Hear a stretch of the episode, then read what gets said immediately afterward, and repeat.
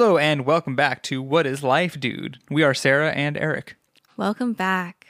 I hope you guys are having a good week, having a good Thanksgiving week, whatever you guys have planned. A happy almost Thanksgiving to Right. everyone. Right.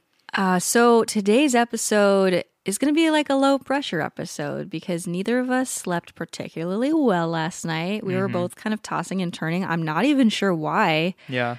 um, till like 3 a.m. Sarah was wondering if there was a full moon last night, Right. which is which could have been the reason why Mm-hmm. we couldn't fall asleep. But no, it was in fact a waxing gibbous. Right. So uh, today, instead, so originally we had planned to kind of do a deep dive. I wanted to kind of talk about s- some things that I'm currently struggling with or trying to learn from right now, because I feel like sometimes it can just help other people when you kind of talk about your, you know, your struggles, things you're trying to grow from. But, you know, since we're both like a little, a little low energy this afternoon, we decided to do something that could be a little bit more fun, but I think it could still be educational. And we're Yeah. both just going to talk about previous jobs that we have held.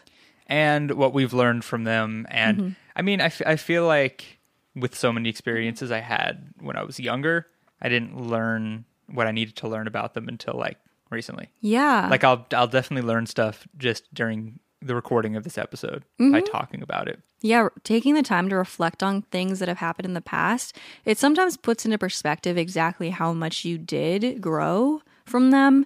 And I think, especially with like, you know, the entry level jobs you've held in the past, sometimes you can just brush it, it off as like a, Oh, I just I had a job. Yeah, I just needed to make a, a quick buck, or actually not a quick buck. It's actually a very low paying jobs that I've held earlier, but it's not quick and it's less than a buck. yeah.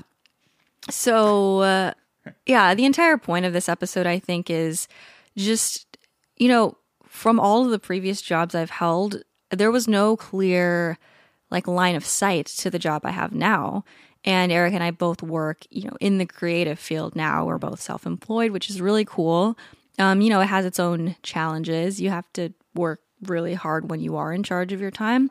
Um, and you have to be accountable to yourself which you know an entirely different topic but um it's definitely like we neither of us could imagine going back to working for someone else Yeah. Right. That, that ain't gonna happen, Chief. and both of us dealt with like a lot of unhappiness and desperation when we were working you know our 9 to 5 jobs and so i just kind of wanted to share how you know a series of seemingly unconnected jobs and, and circumstances might end up getting you to you know the career that you are actually dreaming of you know Can we talk about something real quick before we segue into that topic? Mm-hmm.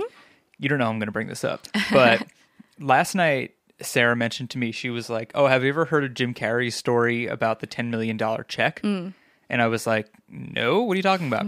so she told me to go on YouTube and search for it. So in 1997, Jim Carrey went on the Oprah show, the Orpa show. oh 97 Yeah. So he went on the show, and Oprah was like, "Oh, I've I've heard that you're that you're a purveyor of is that the right word? a purveyor of like spiritual, um, like law of attraction. Doesn't attraction." a purveyor mean you like sell things or you have things like a purveyor of uh-huh. fine goods? okay, I used, I used that word incorrectly, Right. but she asked if he was someone who practiced that, that Yeah. kind of thing, and he was like, "Yeah." So she led him into the story, right? And he was like, he said like 10 years before that um, like in the late 80s he was a struggling actor and he was in la and he said he used to drive up to like some certain point and like look out and be like i'm gonna live in one of those houses. Yeah. like that's gonna be my future.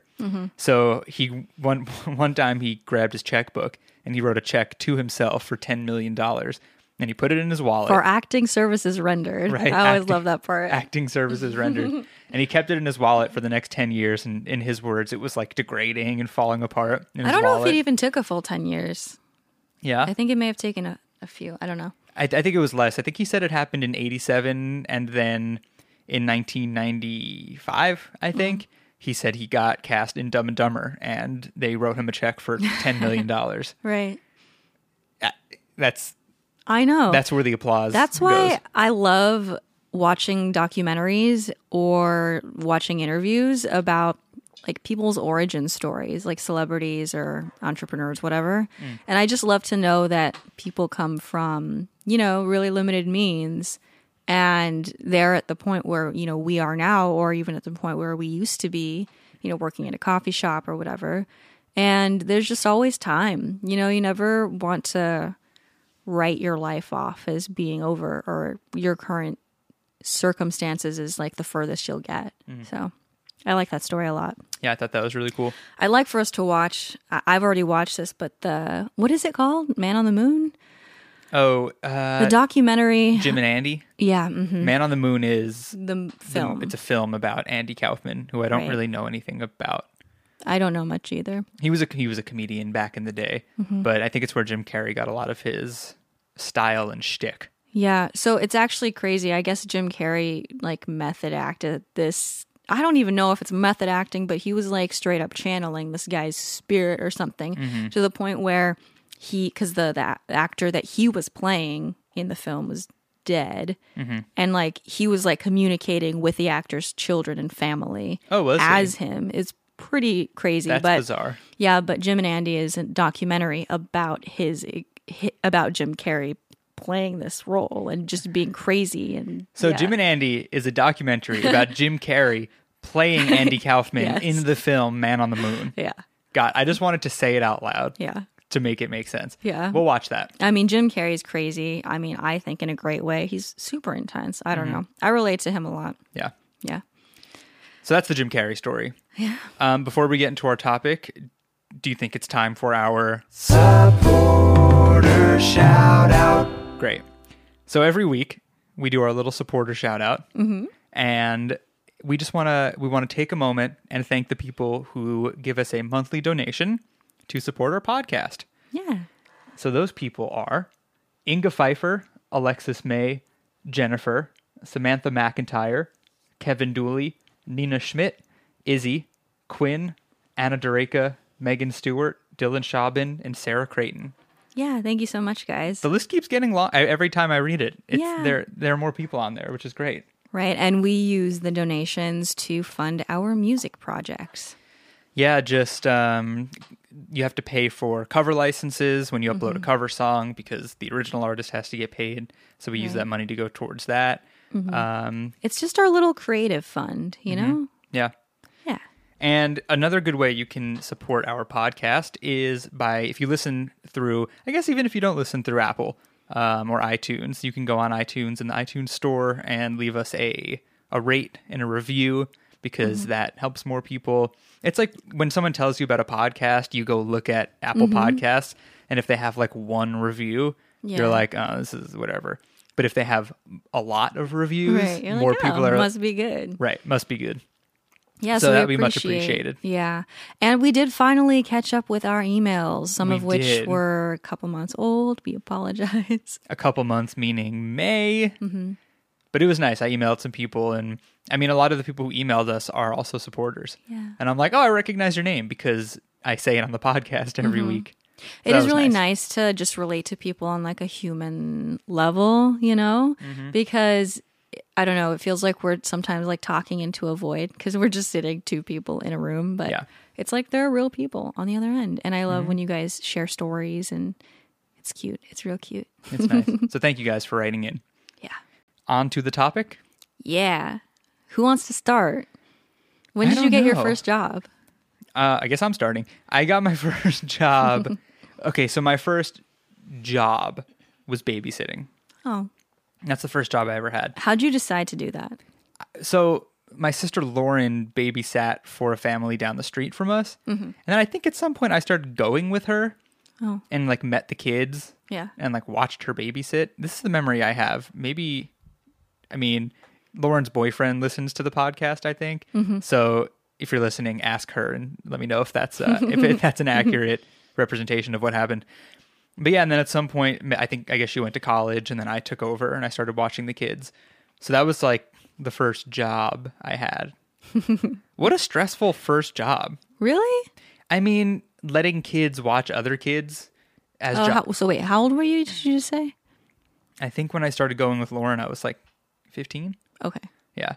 But as John Mulaney, the comedian, would say, it's like having a horse watch a dog. it's just like, you don't, I didn't know. I mean, you're just keeping them safe, essentially, right? I was trying. Yeah. Can I tell you a story mm-hmm. about another family I babysat? I was, I feel like I've talked about this before, hmm. but there's this other family I babysat for in the neighborhood that stopped asking me to babysit for them because the young or the middle child mm-hmm. told his parents that I burnt him with a lighter. What? Have I told you this? No. Yeah. I don't know why I would have had a, li- a lighter. I wasn't a smoker. I don't know where this child came up Well, with this. that's very odd. Yeah. Maybe Yeah. he burnt himself with a lighter and then he was like, oh, easy, uh, Let's easy blame it on Eric. scapegoat. Well, I mean, now that I'm thinking about it as an adult, I'm like, if the parents actually believe that that had happened, wouldn't they have taken like legal action?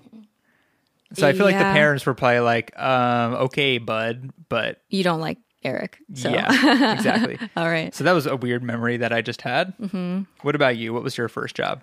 Oh, my first job. What was it? Um, I, I think it was doing research at, at Stanford just for like credits. I didn't really get paid for it. Oh, but you could do research like you could just approach a professor in the your department and do all sorts of things for them i did like a lot of data entry stuff i ran some research um, like experiments you know where people come in and then you give them a task so i was just kind of there doing the administrative stuff checking them in reading um, reading the instructions and then they gave me like a big wad of five dollar bills to pay them or however much the incentive was. Yep. So you didn't have a job in high school?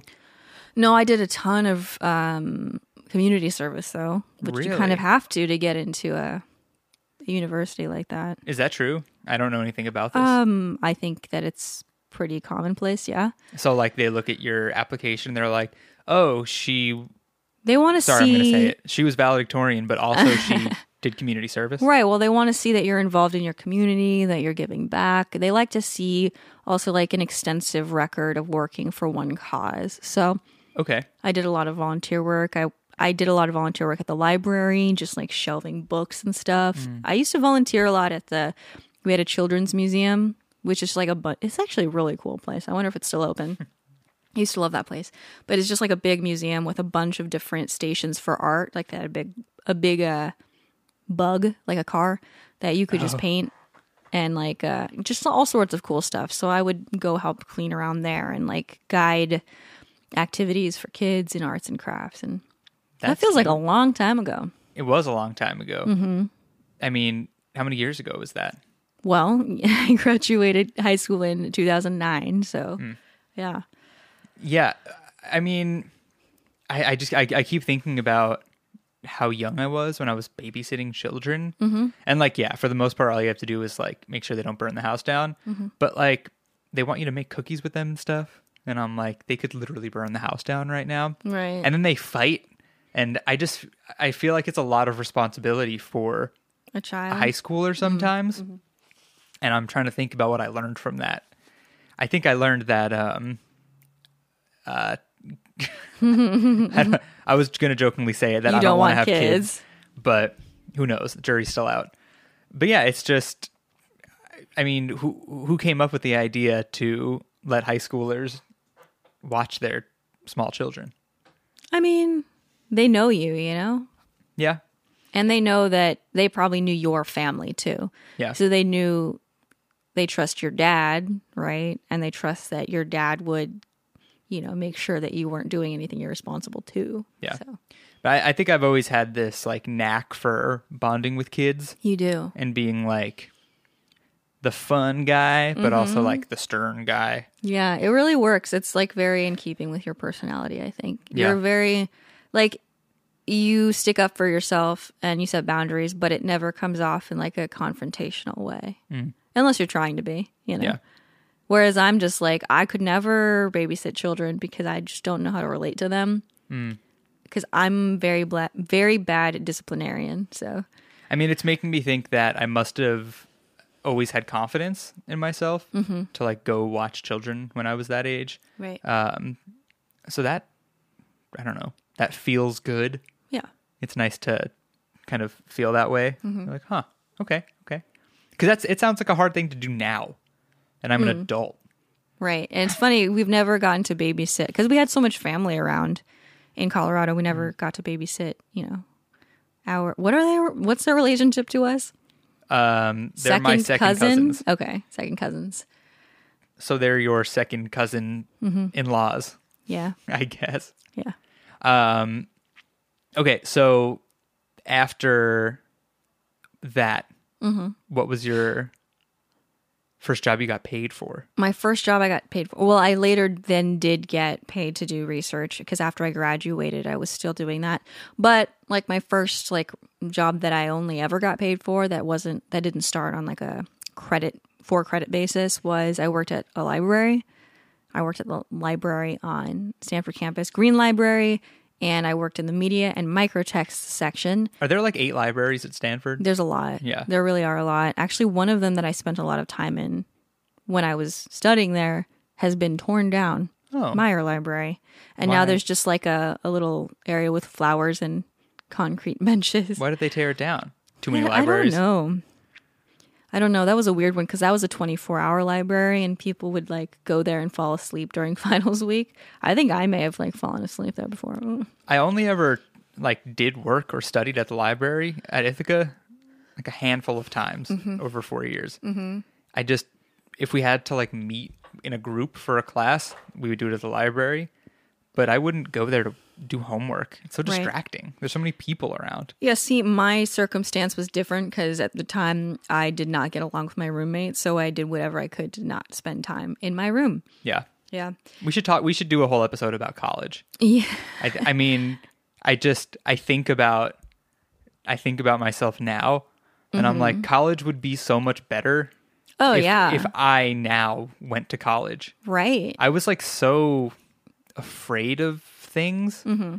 I, I don't know. I feel like I could have just done so much more in college. Yeah. and had such a better time. I agree. And it's weird because I got a lot of scholarship money. My parents did pay a little bit, but you know, it was mostly on someone else's dollar and just, you know, provided that I performed well enough academically. And when I think about that, like all, getting like almost a free ride, I'm like, shit, I could have taken way better advantage of everything that's offered there.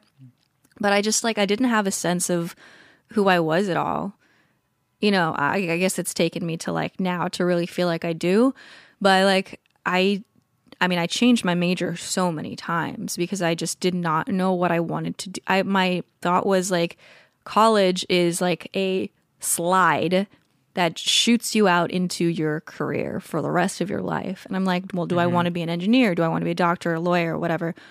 And really i mean i ended up majoring in psychology only after i had my psych break.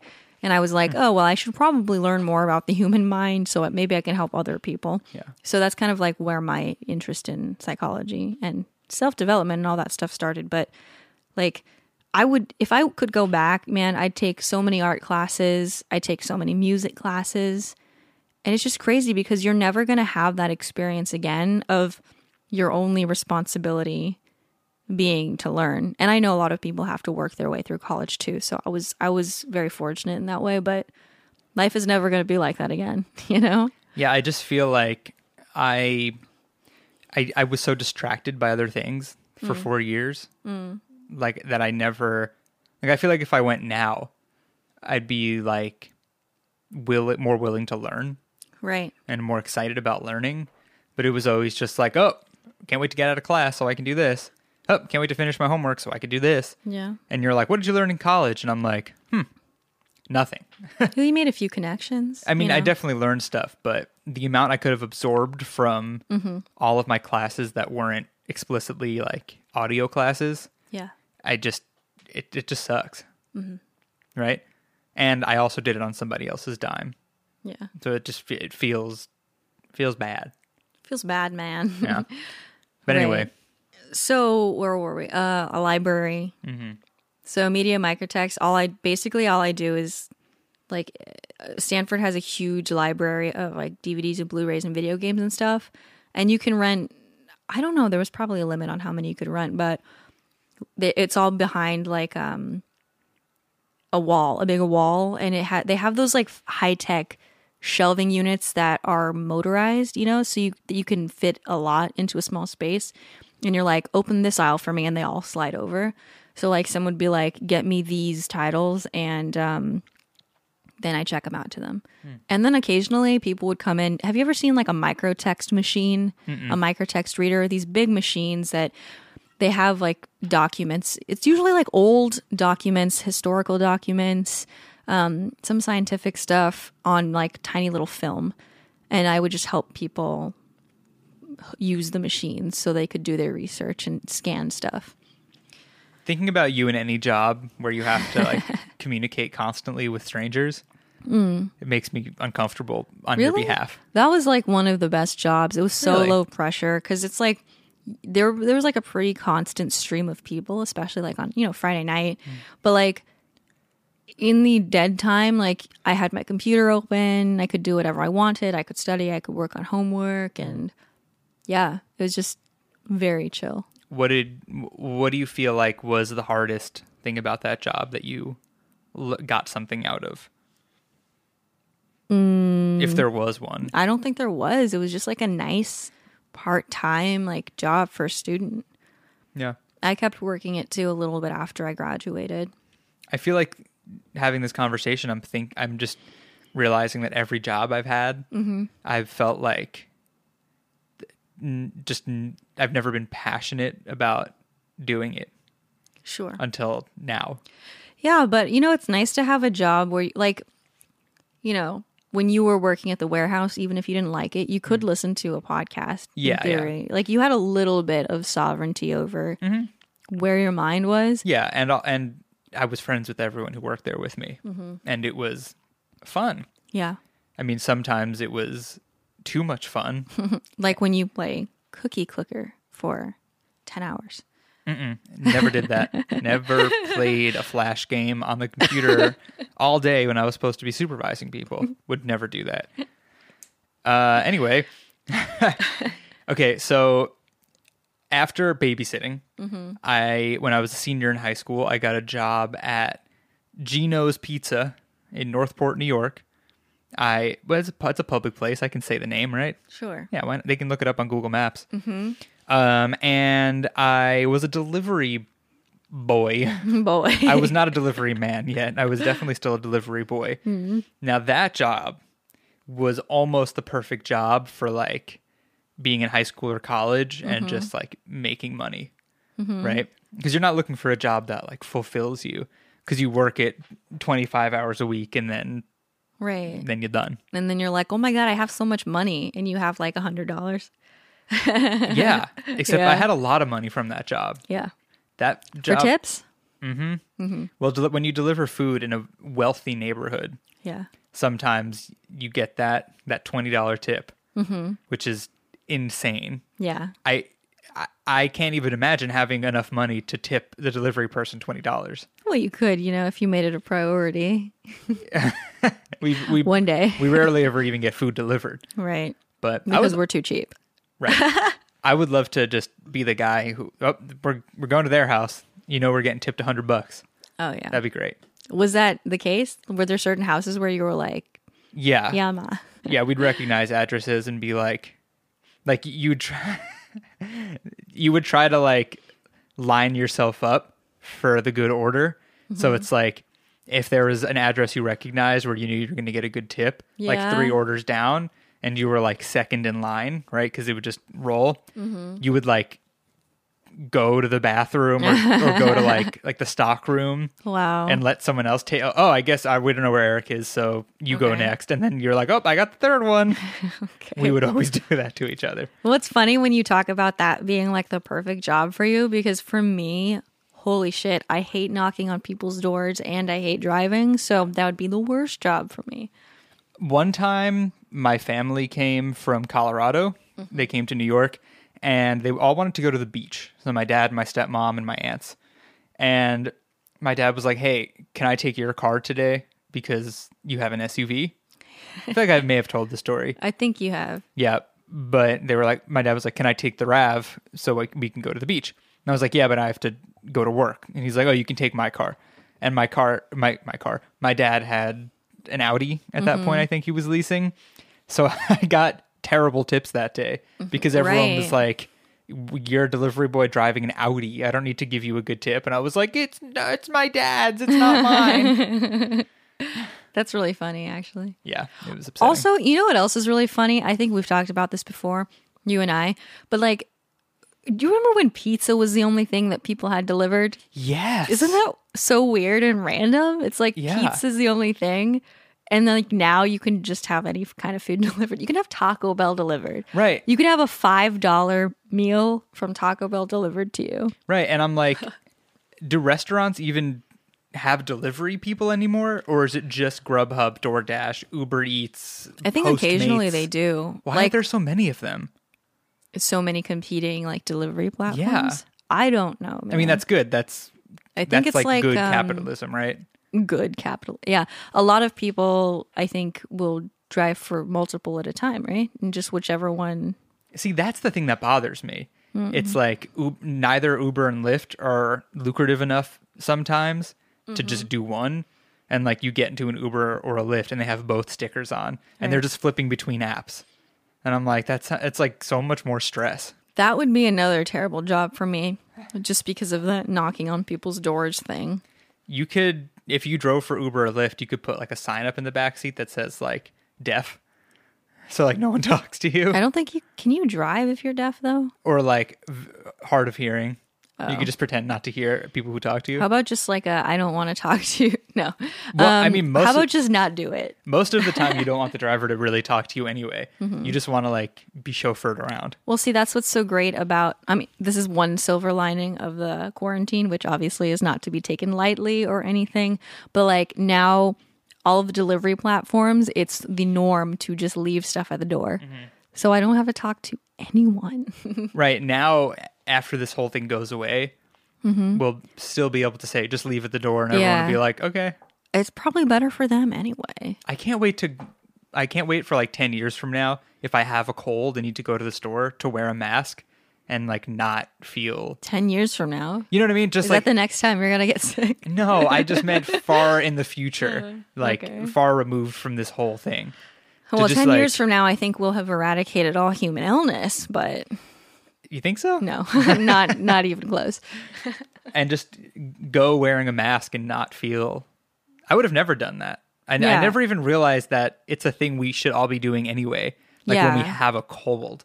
Well, I, I do feel like it's changed our perspective on things a lot because I feel like Some anytime I've ever had a job and I've gotten sick, I felt really bad about calling out. Mm. And it's like a badge of honor to go in when you're sick Yeah, and try to work anyway. Yeah. But now it's like, no, God, for God's sake, stay home. Like, that's such please. a that's such a toxic element of. yeah. I mean, it's it's. I want to say America, but it's not just America's workforce. I know there are a lot of cultures Mm-hmm. um, that have this toxic, like work all the time until you're dead, because Right. that makes you a good person. Right. And it's like, no, if you're sick, just stop, just lay down until you're better. Right. I remember this was the case in my next job at this little French cafe, French in quotes, because it was not by any means authentic French. It was American. I think it was founded, the original La Boulange or like La Boulangerie was founded by a French person, but then like they expanded and then Starbucks purchased them.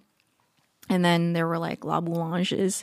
They How do you- lost I don't know French. How do you pluralize Boulange? Boulange. Les Boulanges. Boulanger. Los Boulanges. Um, so there were a lot of them, and so I worked there next. I like was le- I was thinking like I really want to do pastry, go to pastry school, but that's a huge investment, especially when you've just graduated from a you know four year degree. So I was like, you know what? Let's get some hands on experience in the food and restaurant industry. So there was so there's Stanford campus. There's a long uh, road called Palm Drive that leads up to like the middle of the campus, and then Palm Drive continues on to University Avenue in Palo Alto, which is like the downtown area. Lots of restaurants, and right at like the entrance of University Ave, there was a restaurant called La, La Boulange that I think I found the ad for the, the job at on Craigslist or something. And yeah, I, I wanted to get hired in, in like the kitchen, but they ended up hiring me as like a barista and like cashier person because I, I was like, fine, I'll do it since I Because you're cute.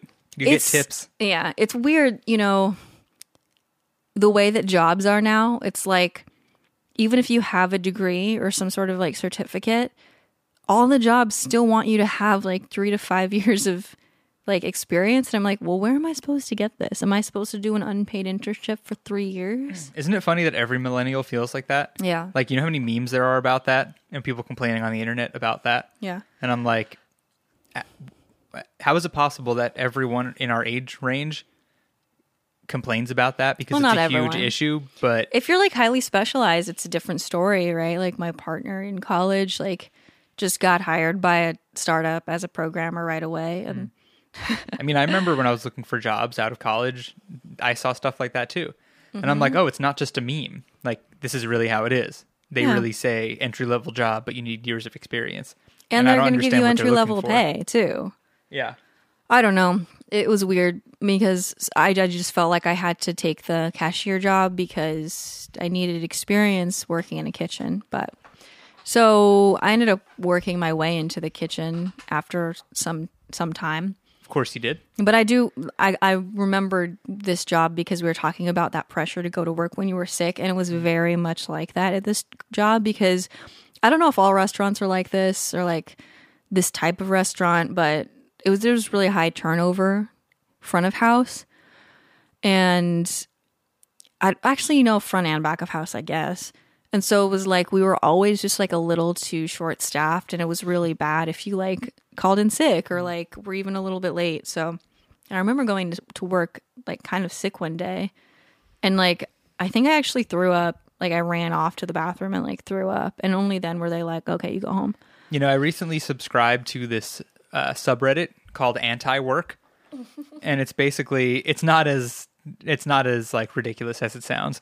it's basically people who are against all of these all of these things we're talking about, hmm. like not being not getting paid enough, not being able to call in sick, things like that, mm-hmm. right? And people, I saw a post the other day where they were like, you should be allowed to call in sick. Like, it's not your fault that y- your workplace is understaffed. Like, they should be prepared when for people to be sick because that's a thing that happens.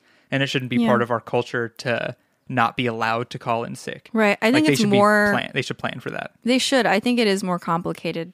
Like just it's it's like when you are friends with people who you work with and you feel a sense of obligation to make their jobs not suck. And you're like, mm-hmm. well, if I don't go to work on a Sunday and it's Mother's Day, then they're going to have a terrible terrible time. Yeah. So, I think that's a lot of it. Right. Um, I don't know if I've told this story before. You definitely have heard it, but about how I almost worked at a cafe as my first job.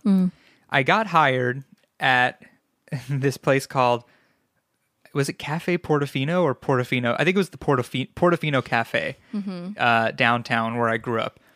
We had like this little tiny main street that had like old old rails going through it for like trolleys, and it was right by the water. And there's this cute little cafe I used to play open mics at, and I applied for a job there, and I got the job. I did one day of training. I learned how to use like the uh, the espresso machines and like make lattes and everything, and then before my first shift, I got diagnosed with cancer and I couldn't work the job. And I had to go in and tell the owner, I was like, hey, so I can't work here. And I told her, and she was like, uh, oh my God, what? Mm-hmm. It was just, it was like very jarring and it all happened very fast. Right. But I was excited about the job. It seemed, it seemed to be so cute. Cute, quaint. Yeah. But the pizza job, mm-hmm. I'm just thinking about I feel like I really learned how to be myself there because everyone there was such like a big manly bully mm-hmm. to like everyone else. You know how working in a restaurant is, Yeah. right? Mm-hmm. And I don't know, I was just like this little chubby high schooler, and I, everyone like picked on me kind of. And I feel like I learned over my time there how to stick up for myself a little. Because Sarah knows, like with my family, I can be very inflammatory, and I have no problem like sticking to my guns around people I know, right?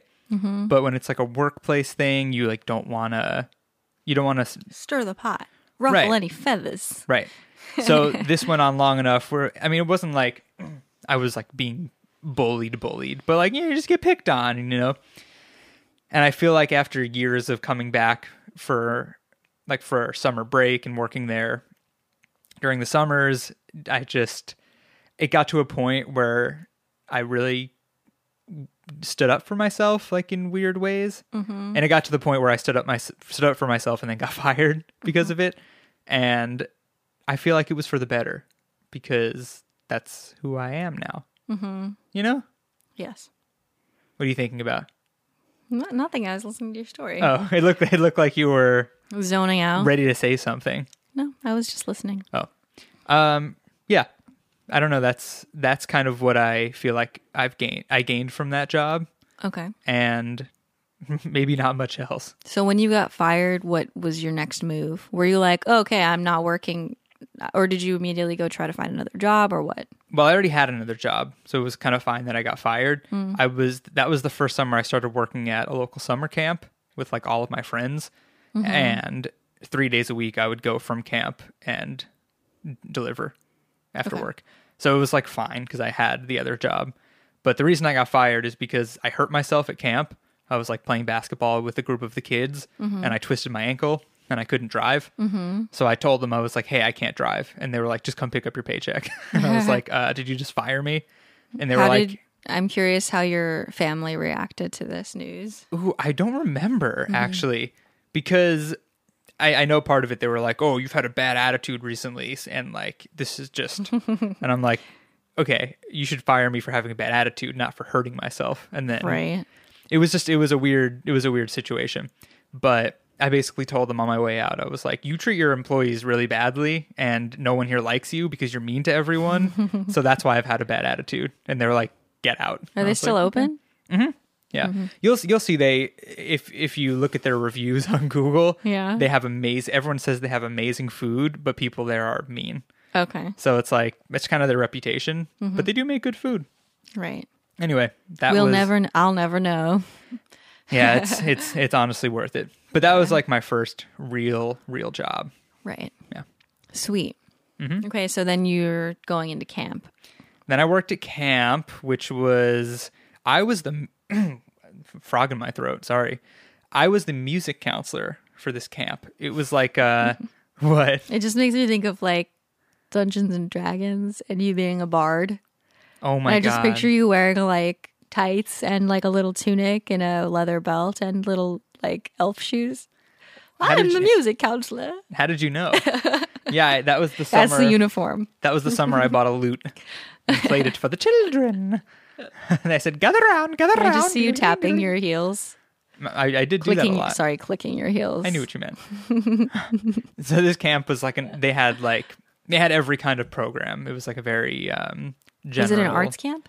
No. Oh. So that that's what I mean. They had a bunch of sports. They had art. They had music. They had boating was the big thing because it's a, it's like a Water. water town. It's an underwater city. I come from the city of Atlantis. a lost one. Ever heard of it? yeah, so I did I did the music thing and I just had like this little cabin and groups of kids would come with their counselors and I would have to do like a music lesson. How? You know, that's a good question. I every year before camp started I had to like make a huge plan.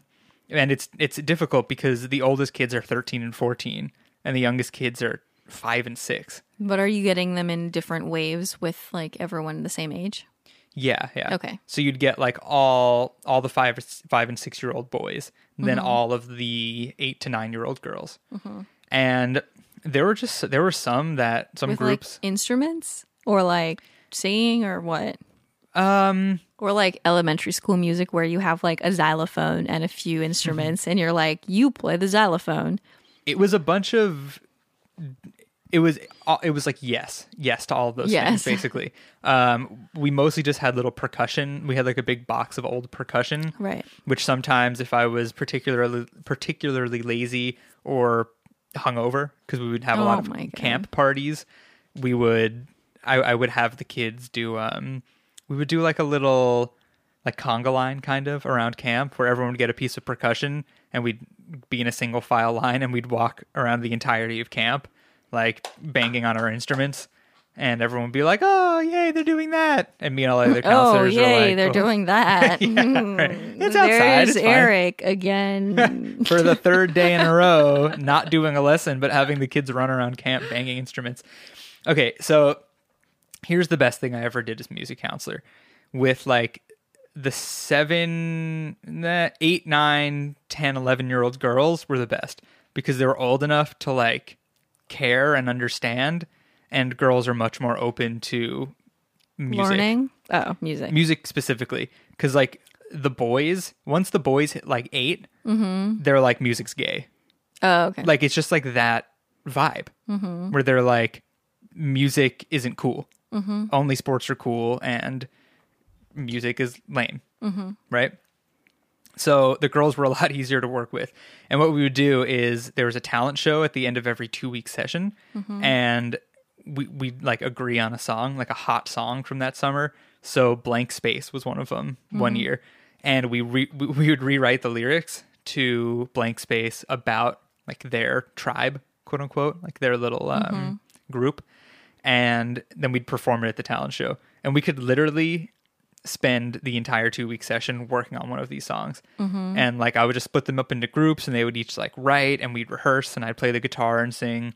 Wow. and it was amazing. It was it was the easiest it was the easiest thing to do in my entire time there. It was really hard with like the older boys because they didn't want to do squat. It was like do you want to like make a song about basketball? That's all they wanted to do was leave and play soccer or whatever. Right. um, so at, at sometimes it was really hard and some points were super easy. Mm-hmm. But it's kind of like, it's like almost what I do now in Yeah. a way. It's like adjusting, it's using my music, musical ability and adjusting based on the client. But instead of clients, they were just different ages of children. Right. Children? Children. Um, yeah. Would you do it again? I think I would. Yeah. They'd have to pay me more Okay. because now I'm a professional musician. yeah. but They'd have to fly you in for a special session. and the kids wouldn't care about it any more than they used to. yeah, so that was that job. Um, what about you? What was what came next in your journey? Well, I I mean I'll keep talking about the cafe because I worked so many positions there. You know what I think I realized there is like I don't know. As as much as you think your work is like taking advantage of you and like running you ragged and they need you to survive, they don't. You know what I mean? Hmm. Like you leave I mean, I didn't leave. The thing got closed, but it's like I don't know. I just felt so. It was weird because it was like I was kind of addicted to working there. Is like I would take up extra uh, shifts and stuff. Now that I look back on it, it's definitely because I didn't want to go home because of my relationship that I didn't want to be in, but I didn't know. So I would just like And that's not because there was no abuse situation going on. no, I just didn't like him. Right. I just wanted to clarify that for the the listeners. Yeah, I liked being at work, and that was where all of my friends were. And interestingly enough, I don't talk to any of these people anymore because I was just such a different stage of my life. I was so like, I don't know. It's weird because I, yes, I said that I was working there because I wanted to get in like hands on experience in the industry, but also it was kind of like I didn't feel like I had a choice because I just I had my degree, but I didn't want to work in I didn't want to go get a master's or a PhD mm. in counseling psychology and like counsel people because I just felt way too mentally ill myself to be in that position. Um so it was like I, I kind of ended up there because I didn't know what else to do.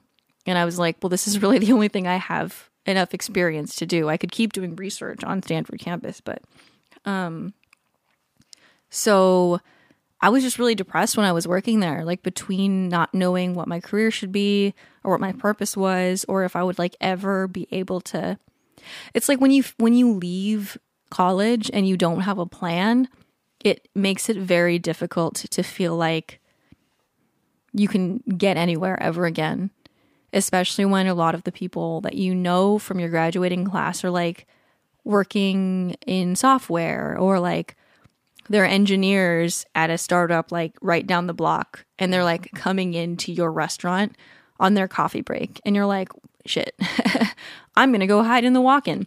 It's like i don't know it was just such a weird time so like my friends at la boulange we would like just be drinking all the time sometimes we'd be drinking at work like on our break i was like near the end there especially when we knew we were they so Starbucks had bought the La Boulange, so they owned it, but then they decided for some reason to close them all. And they were like, okay, well, we're going to be closing in a couple months. If you stay with us to the end, we'll give you a bonus check. So it was like an incentive not to go and quit and find another job. So, um, it was just as soon as I knew it was closing, we like all kind of just started going off the rails. we were just drinking all the time. Anyway, It's so funny. That's like so not in your personality now. Yeah, I can't even drink like half of a beer now without feeling bad. And me saying, like, oh yeah, like we'd be hungover at camp the next day. Mm-hmm. I'm like, "W- what? Yeah, yeah, that's weird. I, I I would never go out drinking before a shift at the warehouse. right? I just I'm like, no, I don't want to feel bad at work. Mm-hmm. But like, I, I don't know. Yeah, When everyone's doing it, mm-hmm. when all of your coworkers also feel hungover, yeah. you're like, whatever. It's just camp. I used to have like just a bottle of liquor in my trunk all the time. I would just like sometimes go to my car. I'd walk there on my 30 minute break and like take shots. Yeah. And then I'd come back. And it's interesting to think about because like now I still deal with depression and anxiety, but I, I think like what was making me drink before is like it's just a matter of whether your regular sober day to day reality feels worse or better than being drunk. And now it's like, yeah, there's parts of my reality I don't enjoy, but it still feels better than being sick Yeah. and drunk. And like, I still was dealing with, you know what? I think working in a restaurant did help a lot with my social anxiety, hmm. just being at the cashier and like dealing with other people. And it was like the other people who worked with me, they were just from a wide array of backgrounds. And a lot of them, especially in the back of house, were immigrants. A lot of them didn't speak English. And so it just felt like all of us were so different, like, but we were all working in the same restaurant and we were all working together to make it run smoothly. And I didn't feel like that sense of like inferiority mm. that I felt in like at, at school because everyone else seemed, and I know it's like an illusion, but everyone else around me seemed to like know exactly what they were doing. What? It's an illusion, Michael? It's an illusion, Michael. Um, that's from Arrested Development. Isn't there something weirdly special about working in a restaurant? It's like so hard and it's fucking terrible, Yeah. but it's also like this incredible display of people working together. Mm-hmm. I don't, I don't know. I, I think it's because it's so fast paced. Like obviously at my warehouse job, like we all worked together and got these cool projects done, and like wow, it's amazing what a, te- a group of people can do when they team up. But at a restaurant, it's like everyone's just yelling and screaming on a Friday night, and it's fast. And like I was a delivery boy, boy, delivery boyus, but we had to like we had to stock like the the drinks, and we had to stock um like plates and stuff for the waiters and the pizza guys in the front of the house. And like we had to do all these things to keep it going while we weren't in our cars. Mm-hmm. And it's just like, it's astonishing what goes on in a fucking restaurant. And if you've never Yeah. been in the back of a restaurant when it's busy, you have no idea what happens. Yeah. It's insane. Yeah, I mean, I used to always say like I think everyone should work a restaurant job at least once because mm-hmm. it teaches you exactly how much goes on beyond the behind the scenes. And man, I I learned a lot I think about humans there and about myself and about hard work and how no one is really like above anyone else. Like everyone, I don't know. It just takes so many people showing up and like doing their job and having a decent attitude to make an operation run like that. I learned a lot of also there's like a lot of food waste in the industry which is upsetting. Like at the end of every day we'd either throw away everything or we take it home, but you know, after you've worked there for several months, you don't really want to be bringing home croissants every day. And pizza in my case. Yeah. Though it would be nice if I was going to a friend's house Mm-hmm. and I'd be like, oh my God, thank God I can bring some freaking pizza for my friends. Right. Because, I mean, just late at night, your friend comes over with pizza from the best pizzeria in the neighborhood. Yeah. You're like, oh, that's that's awesome. Right. I mean, you know what I'm thinking about? I feel like the jobs you have when you're younger can just you're just predisposed for certain jobs. Mm-hmm. And I was thinking about this team meeting we had in the warehouse years ago, where we all and I'm I'm gonna I'm gonna name all the people in the room at the time just to show you how many people were there. But it was me, Amber, Brittany, Travis, Dylan, and Aaron. I think that was all of us. There were six of us, and we realized in this meeting that every single one of us worked as a delivery driver for a restaurant, like when we were in high school or college. Like, yeah, Dylan did. She, Sarah just said Dylan from the bathroom because she's peeing. Which is something that goes on far more often on the podcast than um, than you listeners realize. she has a tiny bladder. But yeah, all of us were like, wait, we all delivered pizza at some point in our lives, and then we all ended up working the same job at the warehouse. And it's just like, I I don't know, maybe there's more similar jobs than I realize, mm-hmm. but I don't know. I, ju- I just thought it was so interesting. Right. Yeah. Yeah. I don't know. There's just so many things to learn from working in kind of like an entry level job like that. Mm. It also made me realize like kind of how privileged I am because like I said a lot of people were immigrants and they were in like a different financial situation than me. Yeah. As in like I wasn't making that much money, but I did have a partner who was. So, you know, I didn't really have to worry about not being able to afford food or a home. And a lot of these people like they had immigrated here and they really needed the job. And so like when we found out we were closing they really didn't have the luxury of sticking around until you know until the close for the bonus because they needed to make sure they could line up another job. So like a lot of people ended up quitting. So i don't know it's just really interesting Yeah. Uh, I I was meaning to ask you earlier. How do you feel like the job at the cafe? How do you feel like that helps you now when it comes to like actually cooking, like to being a chef? I don't know that it, I mean, I definitely learned some technical skills, mostly just because, like, working in a restaurant that doesn't have a dynamic menu is just repetitive. So you're going to learn, like, how to use a mandolin without cutting your thumb, which happened once to me. Like, you're going to use learn how to prepare things quickly. Um, but I think more often, more more so, it just it changed my perspective to make me realize, like, I love cooking, but cooking for yourself is really not the same as cooking in a restaurant, especially like a fast casual one like that, where a lot of the pieces are pre assembled. There's not really like, you know, I've never worked in like a super high, like a upscale restaurant. I'm sure the like chefs there have more ability to be creative and, and expressive, but like that wasn't the case for me. So it just makes me grateful that I, I'm now I'm able to cook what I want and get paid for it. I mean, It's what cool. I, what I notice is that like when you watch your videos, you are clearly you're clearly more advanced technically than like other people on YouTube, like other people who cook. You know, like Yeah. like you like you can see like I I feel like I'm I'm good at cooking. Mm-hmm. I, I know how to like dice an onion, which is something that a lot of people can't do Yeah. right? But like you can tell when I do it, my hands just look awkward. Like I can get it done, but like you can tell like when you like when we watch you cook, that you're like chop chop chop chop chop chop, and you're like, oh, Mm-hmm. Yeah. clearly she actually knows what she's doing. you know? Yeah, I don't think that's something I learned entirely there, but it's definitely some, right because I've been cooking since high, like you know, high school, which is a long time.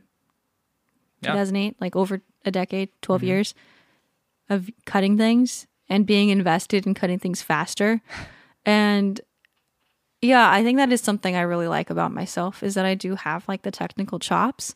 Um, What chops? Chops. yeah. That was not on purpose, was it? No. I liked it. No. Um yeah, but I don't know. I just cooking is man, it's it's stressful in that circumstance. Like there were days when like on the weekends we did a lot of brunch stuff and especially on like Mother's Day, Father's Day, we just weren't equipped to deal with that volume of of customers. Like it's hard because I don't know. There's just the the cashiers can ring things up faster than you can make them. So it's mm-hmm. just like you get to the point where you know you have all of the paper tickets like hung mm-hmm. in a line in the order that you're executing them. And it's just like there got there would get a, come to a point where there wouldn't be enough room to hang the tickets and we're just like stacking them on the counter. And it's just remembering how miserable I felt and how it felt like there was no end. Mm-hmm. And then like even when your shift ended, you felt bad leaving your teammates there. Yep. But also your boss is like really concerned about keeping costs low and they don't want to pay you overtime. So they're like clock out now, clock out now, clock mm-hmm. out now. It's just that like adrenaline. I'm grateful I don't have to deal with it. It's so funny how there's so many mm-hmm. jobs with something similar to that. Yeah. Like at the warehouse. Like mm-hmm. the warehouse would be open for 16 hours a day. Yeah. And I would work for 10 of those hours. Yeah. And I'd get in, it would be super busy. And then I'd leave and it would still be super busy and I feel bad leaving. Yeah, and there's Everyone's only like, "No, so leave." much you can do. You Yeah. know, you can't. That's another thing is like if it's not your business, you can't. Like you should do things to the best of your ability, but you can't always take things so personally. You know, Yeah. you can't really see your job or the performance of your company as a reflection of your worth or value. Mm-hmm. It's just not healthy, you know, unless you feel like you want to be working for that brand like long term, then fine, by all means. But it's like at some point, certain things are your responsibility and you just have to do your best while you're there. And Yeah, when you're just an hourly worker that has to clock in and clock out, mm-hmm. it's like, I don't know. yeah, Like the other hourly workers at the warehouse were like, yeah, it's eight o'clock. Bye. Like you, the the schedule says you work till eight. You can leave. Like we're not mad at you for leaving. yeah. Well, I mean, sometimes they are, but that's not really a good That's boss. not your yeah. That's not your problem. It's Yeah. that's something that they have to deal with. yeah. Um, okay, so most recent jobs before what we both do now. Do you want to talk about You it? I know, know you don't like talking I about just this hate it so much. I I worked as a administrative assistant for a tutoring company.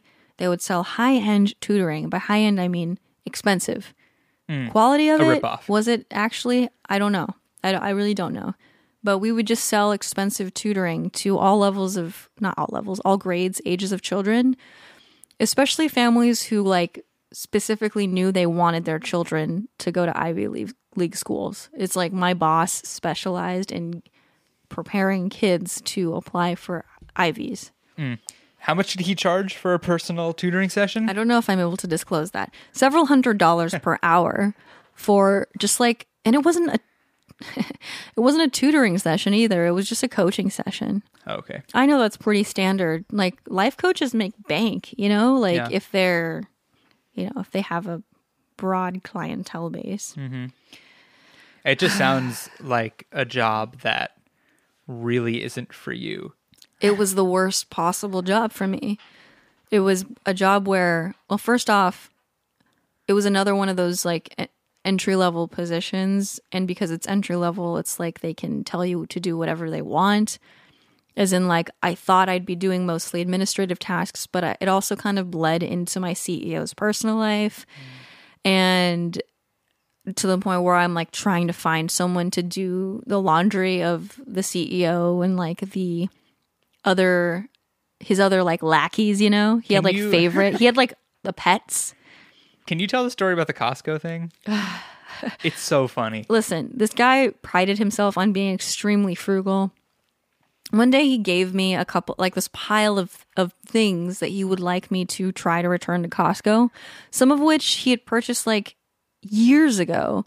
One of which was this like whiskey barrel, this tiny like whiskey barrel. You put your whiskey in there and I guess it infuses it with like oak flavor or something. How big? Can you give me a like this big, like a you know a, a less than a foot across. Yeah. On a little stand. Hmm. A foot tall. Yeah. Okay. He's like, I need you to bring this back. I don't have the packaging or anything. I need you to get, me a refund um, because the whiskey disappeared. And he's like, and you need to tell them that I'm aware of this thing called Angel's Share, which is like When the, whiskey the- evaporates. the barrel, like the wood of the barrel, absorbs some of the whiskey, oh, right. It's closed. So it's and not- then it it evaporates a little bit. He's like, I'm aware of what the Angel's Share is. This was more than that. like, and I'm like, it was completely what? empty. So and what I, did you do? I just told him I tried and I couldn't, but I didn't actually try. the other thing was like this old like K'NEX set, and it looked like it was from like '96 or something, like that kind of like retro looking packaging. Man, that was terrible. I would go to Costco on like every single day. I was responsible for picking up lunch for everyone, like arranging and picking up lunch for everyone at two different offices. I mean, you know us well enough by now. You know why this is so bad for Sarah. So I would try to find places that would let me order online as much as possible, but it's like then I would have to sometimes I would have to call and order like 30 not 30 things, like 10 things with like all the customizations. Then I'd have to go pick it up and like driving in the Bay Area is really not like a trivial matter. It's like a, it's like a task every time you have to get in the car. And he was like always on me about managing costs. And so then one day I was like, okay, guys, we're ordering from our usual deli. It's called Driftwood Deli in Woodside. Let me know what your sandwich order is. However, nobody can order cheese because it's a dollar extra. And then one of my boss's pets was like upset that he couldn't put cheese on his sandwich. So then he complained to me and to the boss, and that rule was taken away. Because They could one- have cheese. Wow. And then my boss was like, "Hey, go to Costco. We're gonna have a weekly. uh You know, Costco has a dollar fifty hot dogs and beverages. You said hot dog like in New York. Hot dogs. They get they got rid of their Polish dogs anyway. So my boss, being a cheapskate, loves that I can feed the office with hot dogs. Hmm. But I'm like standing in Costco, putting everyone's like custom like toppings and relish and onions on there. And you have 10 hot dogs. And I have a bunch of drinks. But like, And you're a vegetarian. yeah, my teacher's pet does not like Costco hot dogs because they give him a headache. So I have to go find him like a suitable soup that he might enjoy. I hate that. I hate even just listening to it. I mean, I can't get over the fucking whiskey barrel because I'm like, that's like me, like my Xbox that I Yeah. have, mm-hmm. which is now 10 years mm-hmm. old. That's like me asking my dad where he bought it for me when when I was a teenager Return and trying to return it, saying, "Yeah, I bought this. My uh. dad bought this for me in 2010. Yeah. Can I return this?" They're like, "You bought it at you bought it at uh, what's the what's the electronics store the with the yellow one?" Uh, Radio Shack? No, it was wasn't Best Buy. yellow one. It wasn't PC Richards. Oh my, I don't. PC Richard. Yeah, I've never heard of It's that. uh Circuit City. Oh my god. Circuit god. City. That's like, oh yeah, we bought it at Circuit City in 2010, and they're out of business. Return Go it try to to, return to. Costco. yeah, I think it's so funny. It's so you to say, oh sorry, I they wouldn't accept it, and for you to just like throw it out in a dumpster and then lie to him about it. What, what does he want? What does he expect? know. I That's don't so- know, man. So funny. yeah. That's insane. Well, it's funny because we're watching this K drama called Itaewon Class, and one of the main characters looks exactly like my boss, and it's mildly triggering. That's Besides the character being a villain, I also don't like my boss. So Do you think you can, and yes, pun intended, distill all of your experiences down into uh, some kind of learning experience? Okay. Listen, when I started working this job, I was like so excited because it felt like an adult job. It was like, okay, you can't do the food thing. Go work at this office. And I was like, oh, yes, I'm an adult. I work nine to six or eight to six, depending. Then I drive home and I eat a gross meal because I'm too tired to cook. And then I do it all again every What- single what's day. What's a gross meal? Is your eye okay? Yeah. Anyway, and then like you go to the holiday party and you get fucked up. And then when you spend time with your work friends outside of work, you complain about work all day, the entire time. And then all of you stay working there. Do you know what I mean? Mm-hmm. Because there's no other choice. Yeah. It's just like some jobs just aren't work are, aren't for you. You know, sometimes like you just, there's just no way that you want to like there's no point. Like I I would rather work at Starbucks again than work the job that pays more but where I'm like constantly like in fight or flight mode because I hate answering phones, I hate driving, I hate people. Ordering no, food. um I'm like calling all these families every single day to ask them like how their kids are getting along with the tutors. But I've never had an opportunity to meet any of the tutors because they're all contractors and they're spread out around the Bay Area and there's no like I don't there's no way for me to know like this is the personality of this tutor. This is where they really shine so I can make a good like assessment as to what child they should be working with.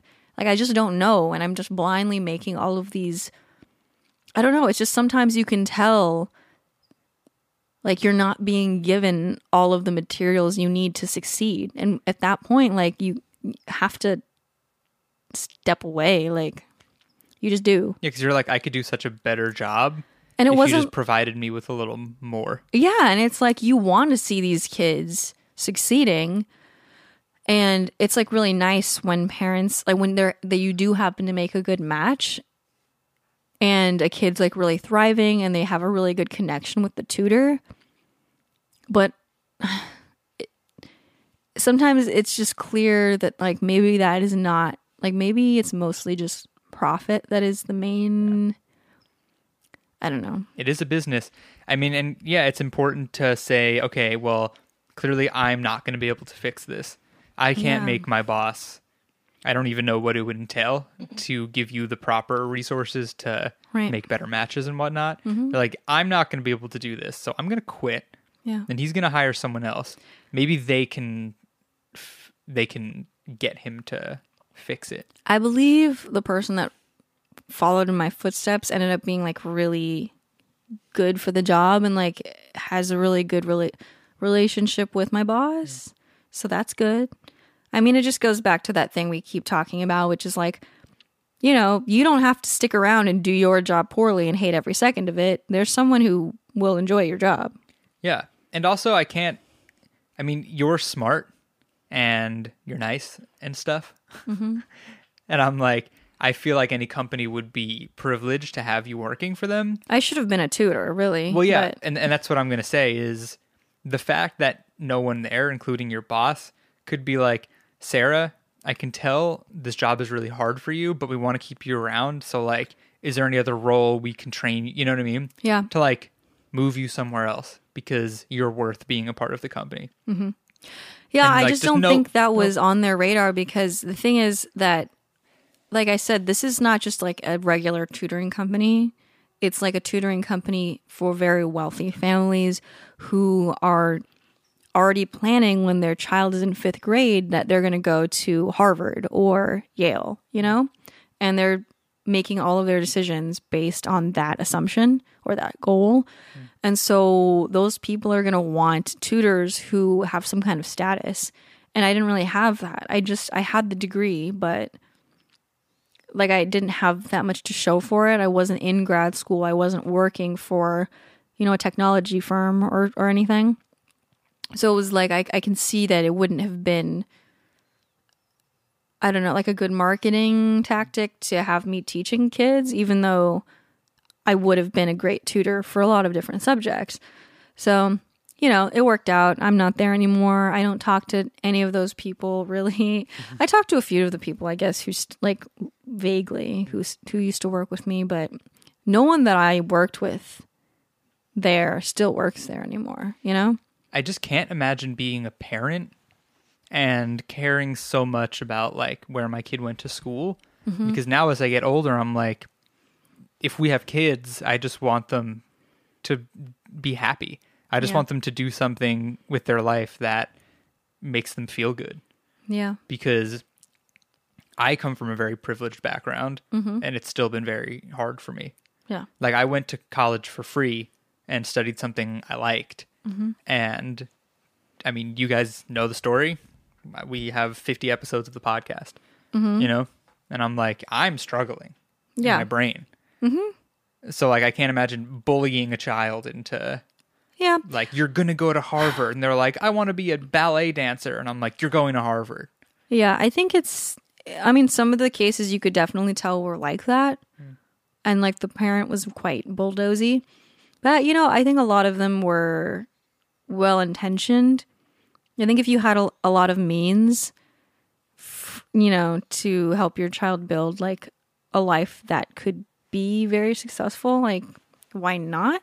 I mean, it's Um, like people people give Taylor Swift Mm-hmm. shit for like how she got started in the music industry. Mm-hmm. They're like, "Well, Taylor Swift like didn't even deserve it. She, you know, her dad like bought part of the studio in Nashville Mm-hmm. and like set her up for success."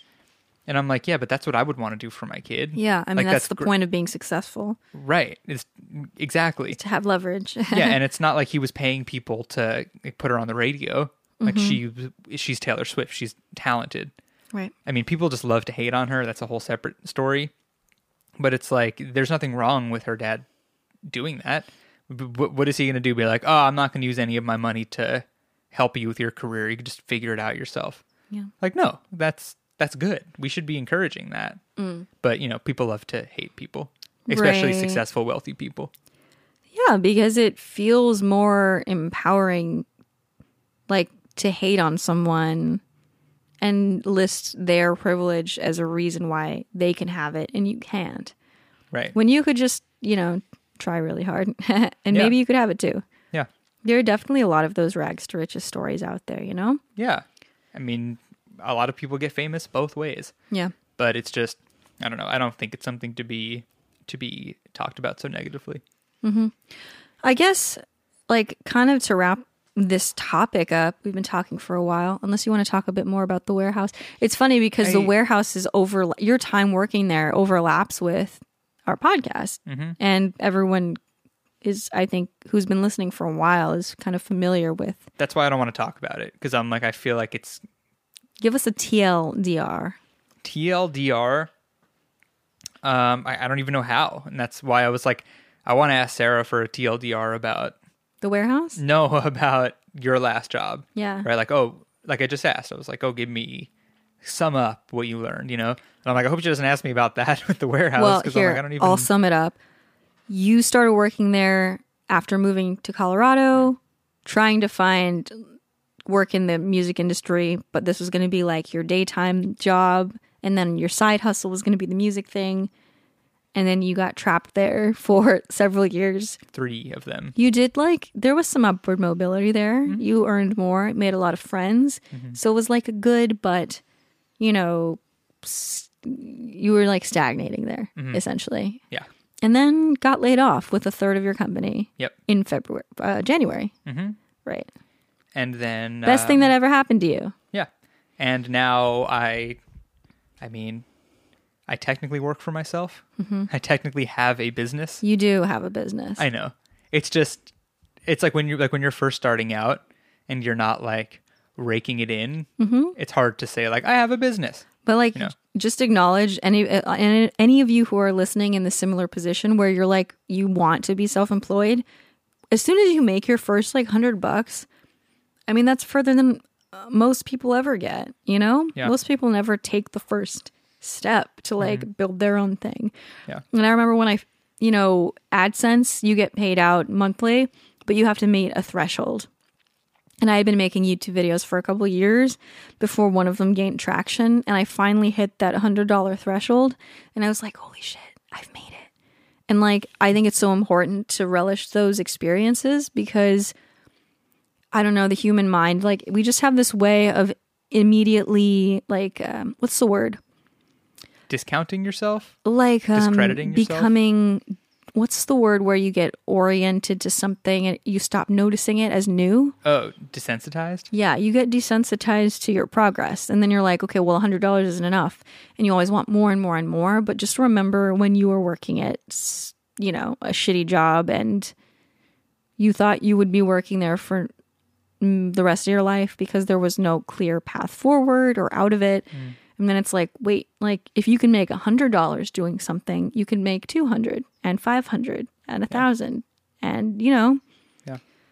so you know, Also, just keep that in perspective. Sarah and perspectivize it. Perspective. I want to make shirts that say perspectivize Mm-hmm. on them. Um, I, Sarah and I both started our businesses while we were working at our most recent jobs. So like I went part time at my job so I could start doing freelance music and whatnot, Mm-hmm. um, which I think obviously really helped get to where I am now. And you started doing Sarah's Vegan Kitchen after work, mm-hmm. and then eventually you quit your job, and Yeah. now you're now you're you. I do want to say, I mean, I'm such a proponent of people starting their own things. I I never want to say that you should take a leap and like quit your job before you feel like you have that safety net. I do think you should always have a safety net. Um, unless you're like so certain that it's going to work out, then by all means, but then you're probably not listening to this podcast, you know. But like if you're in that like in between phase where you're like not sure if you have enough going on in your like side hustle to make your life, you know, comfortable and you know, I just I'm never a proponent of just like jumping off a bridge and like taking on all that risk because I forget who it was, but in an interview, like an artist or a, an author was talking about how, like, if you think about yourself in relation to, like, as think of yourself as if you're in a relationship with your art or your craft, and it it's unfair to put that much pressure on your art to sustain you. You know, you want to you need that creative freedom to sometimes to make good work, you know? and it definitely it helped me to just be doing theme songs and other freelance work mm-hmm.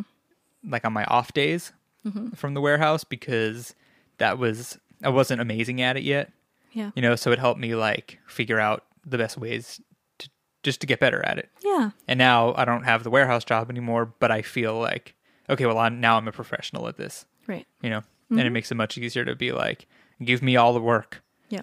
because you could feel overwhelmed if you get a bunch of work and you're like, well, I'm still like not great at this. I'm still Yeah. like working on it. Like I worked on it when there was low pressure, and. I'm like, okay, now this is my income, mm-hmm. and now I feel like pff, I can knock these out of the park. Yeah. Right. Um, I guess like my takeaway here is I think most of us will work jobs that feel shitty to us in our lifetimes unless, you know, you're tremendously fortunate and just find your passion right out of the gate and, you know, find a job that aligns with it. And I we've both talked a lot about like having bad attitudes at work. And I think it's natural to you know, feel bad and sad and feel despair when you're working a job that's not in alignment with, you know, your values or you what you think you have with your potential, you know? But I would say that until you reach a position in that work where you know that you can leave, you do still have an obligation to like show up and do your best. Mm. I think like one of the worst things that you can do is be in a job indefinitely, like with no plan of leaving and showing up every day and feeling shitty about it and talking shit about it. Like that's just it's not healthy. And that's definitely what I was doing towards the end, and it wasn't Yeah. healthy, and it made everything worse. And yeah, Then you got pushed out of the nest and it worked out for you. it You really know? did. Like it's And then there was a pandemic, right. hmm which would have been especially bad because I would have Had to keep going to I would have job. had some issue with going into work when everyone was like, "You shouldn't go to work anymore." Yeah. You know. Yeah. So I'm glad I didn't have to deal with that because I don't know what kind of trouble it would would have caused, but it would have caused trouble. Right. I just really believe that there there is something to be learned from every job that you are in. And as long as you're there, even if, even if it's not your ultimate goal to stay there forever or to climb the ranks there, like try to find what can be learned, what skills might be applicable, applicable, mm-hmm. applicable, Applicable. applicable to your dream career. because there everything is. Right. You'll realize once you start your business or start doing your dream job. yeah. You're like, oh, I did learn mm-hmm. like technical things. Yes. Like I know a lot about shipping now because I was shipping supervisor of a warehouse. Yes. And like I don't know when that'll come in handy, but it will. Right. There's just always something to be learned. So even if you are, you know, just try to have, I know this goes is easier to say than to live by sometimes. And I've by no means have always had the best attitude, even within my job now, which I feel very fortunate to have and to be in control of. But just try to, you know, keep things in perspective and learn what you can. And, and as long as you are committed to staying there for whatever period of time, just try to have a good attitude and to do a good job because that's kind of like um like when we think about meditation as this thing we do in isolation like in silence with our eyes closed sitting down really everything in life can be seen that way even if it means like going to your work at a coffee shop and just staying present as you are you know putting soy milk in the fridge or mopping a floor just always try to do things you know with integrity and t- to the best of your ability and that kind of becomes your meditation wherever you're wherever you are Yeah. Yeah. I I don't think I have anything else to add to that. okay before we very nicely. before we wrap it up Positivity box. positivity box I mean, it's easy. We have a joint one. Mm-hmm. Do you know what it is? bagels I was gonna say three, two, one bagels. oh sorry It's okay. Um, yeah, bagels. Uh, for any for sorry for any new listeners, positivity box is just a thing we try to do every week where we mention something that is making us happy or excited or interested, uh, whether it's related to the topic or not. So this week, our positivity box is that Sarah made a batch of bagels a few days ago, and she was like, "Eh, they're just slightly off." I, she's like, "I need, I need a good New York bagel, and I need to dissect it and like learn about the texture and how I can achieve that." So I mm. texted my dad, and I was like, "Hey, will you go to Country Hot, the best bagel place in my hometown, and send us a dozen bagels?" And he's like, Sure. He did. He did this thing. My the classic Glenn move is I said I'll Venmo you because he's like they're going to be expensive to to to ship overnight, right? I'm like I'll Venmo you, and then he goes, "It's okay, I got it." and I'm like, "What?" I was like, I felt bad because you were mode. like, "What'd you say?" Pop mode. Yeah, dad mode initiated. I felt bad because they're expensive. I'm like, I'll pay for them. He was like, No, no. I'm like, Okay, thanks for the bagels, dad. so we for the bagels. Hey, yo, pops! Thanks for the bagels. uh, so yeah, we got a dozen bagels in the mail the other day, and Sarah They're so good. can't stop eating them. I had one bagel when I visited them in New York. What like Last summer? Last summer. I don't really remember it though. Maybe yeah, it- isn't that? I well, they had it was been the frozen. You know, It was the took them out stress the of being with my family for a week. it made you forget the bagel. But I mean, they're just so good. I was doing research. I'm like, because I'm so into making my own staples now, and I want to learn more about bread and pastry, especially. And uh, I don't know. Everyone's saying like, oh, it's because the New York water is soft, and so it makes the bagel like chewy, and yet tender, Fluffy. just like the perfect texture. And it's like it it is the texture. It's like crispy but soft and chewy, and it's like I I don't know. Like, uh, will I? I will despair if I can't replicate these results. It's so it's so funny because as a New Yorker, we're all like, "A bagels are the best. A pizza is the best. the pizza's not the, the best. The hot dogs are the best." and everyone who's not from New York is like, "Will you shut up, man?" You're just being a New Yorker. right. And then Sarah gets a bagel. Babe, is it the best bagel I've ever had? Babe, it's the best bagel I've ever had, right? She's like, it's the best bagel I've ever had. And I'm like, thank you. the pizza, though. and let's not talk Nah, about that. nah. And then, and then we feed bagels to Sarah's mom and sister. And I'm like, they're the best bagels you ever had, right? And they're like, they're really, really, yeah, they're really good. and I'm like, I told you I'm not crazy. We're Right. Mm-hmm. not crazy. We're just right. I mean, you're crazy, but about the bagels, you are saying clearly. right. That was some weird, like Yoda esque phrasing there. Anyway, um, thank you guys for listening. If you made it to this this far, this is a long episode. I, you know, it was one of those episodes where 30 minutes in, I, I was like, is this Oh. good content? Like, Really? I don't know. I just, I was, it was one of those where I was like, am I boring people with Well, that's my the thing I worked like, at camp. It's not glamorous all the time. Yeah. Like not everyone's like I I don't know. And then you blink and we've been recording for an hour and a half. Mm-hmm. You know. Yeah. So yeah. hopefully this helps someone or like you know i just I, I just love to know like when some famous person or some like wildly successful person that i know like used to work at home depot or something you know Yeah. i like it Yeah. And I mean, something we learned, I mean, we've been learning this as time goes on, but something that really drove the point home was opening our emails a few days ago and being like, huh, we're content creators that some people, look up to yeah, and like can't, and like want to make contact with. Hmm. And I'm like, because that's what I do to people, you know? no do you ever I know. I just, I try to make the connects, you know? But I'm like, huh, I'm that person for some oh when you say connects that's what he had me try to return K'NEX Yeah. Aren't the like the little magnetic balls? i don't know what they are but anyway, sorry Anyway, Um, yeah. So it uh, it makes you feel good. yes So thank you so much for listening and Yeah. supporting if you're a supporter. thank you i hope you that have jazz. a good thanksgiving if you're listening to this on wednesday Stay safe. stay safe we're Pandemic, gonna blah blah blah. We're going to be hunkering down just in our house with my mom and sister, making a little mostly vegan, if not entirely vegan, Mm-hmm. Meal, which is cool. I'm glad that they're down for that. Maybe I'll actually watch football. Oh my. There are nine hours of football on. Oh, I want to make a cocktail, like a cranberry juice cocktail. I thought we were gonna get the Bud Light Christmas Maybe. time flavors. We'll see. We'll All see right. where my intuition guides me. okay. and we will talk to you next week in December, Oh God. right? Yeah. I think so. Yeah. Wow. What a year. What a year.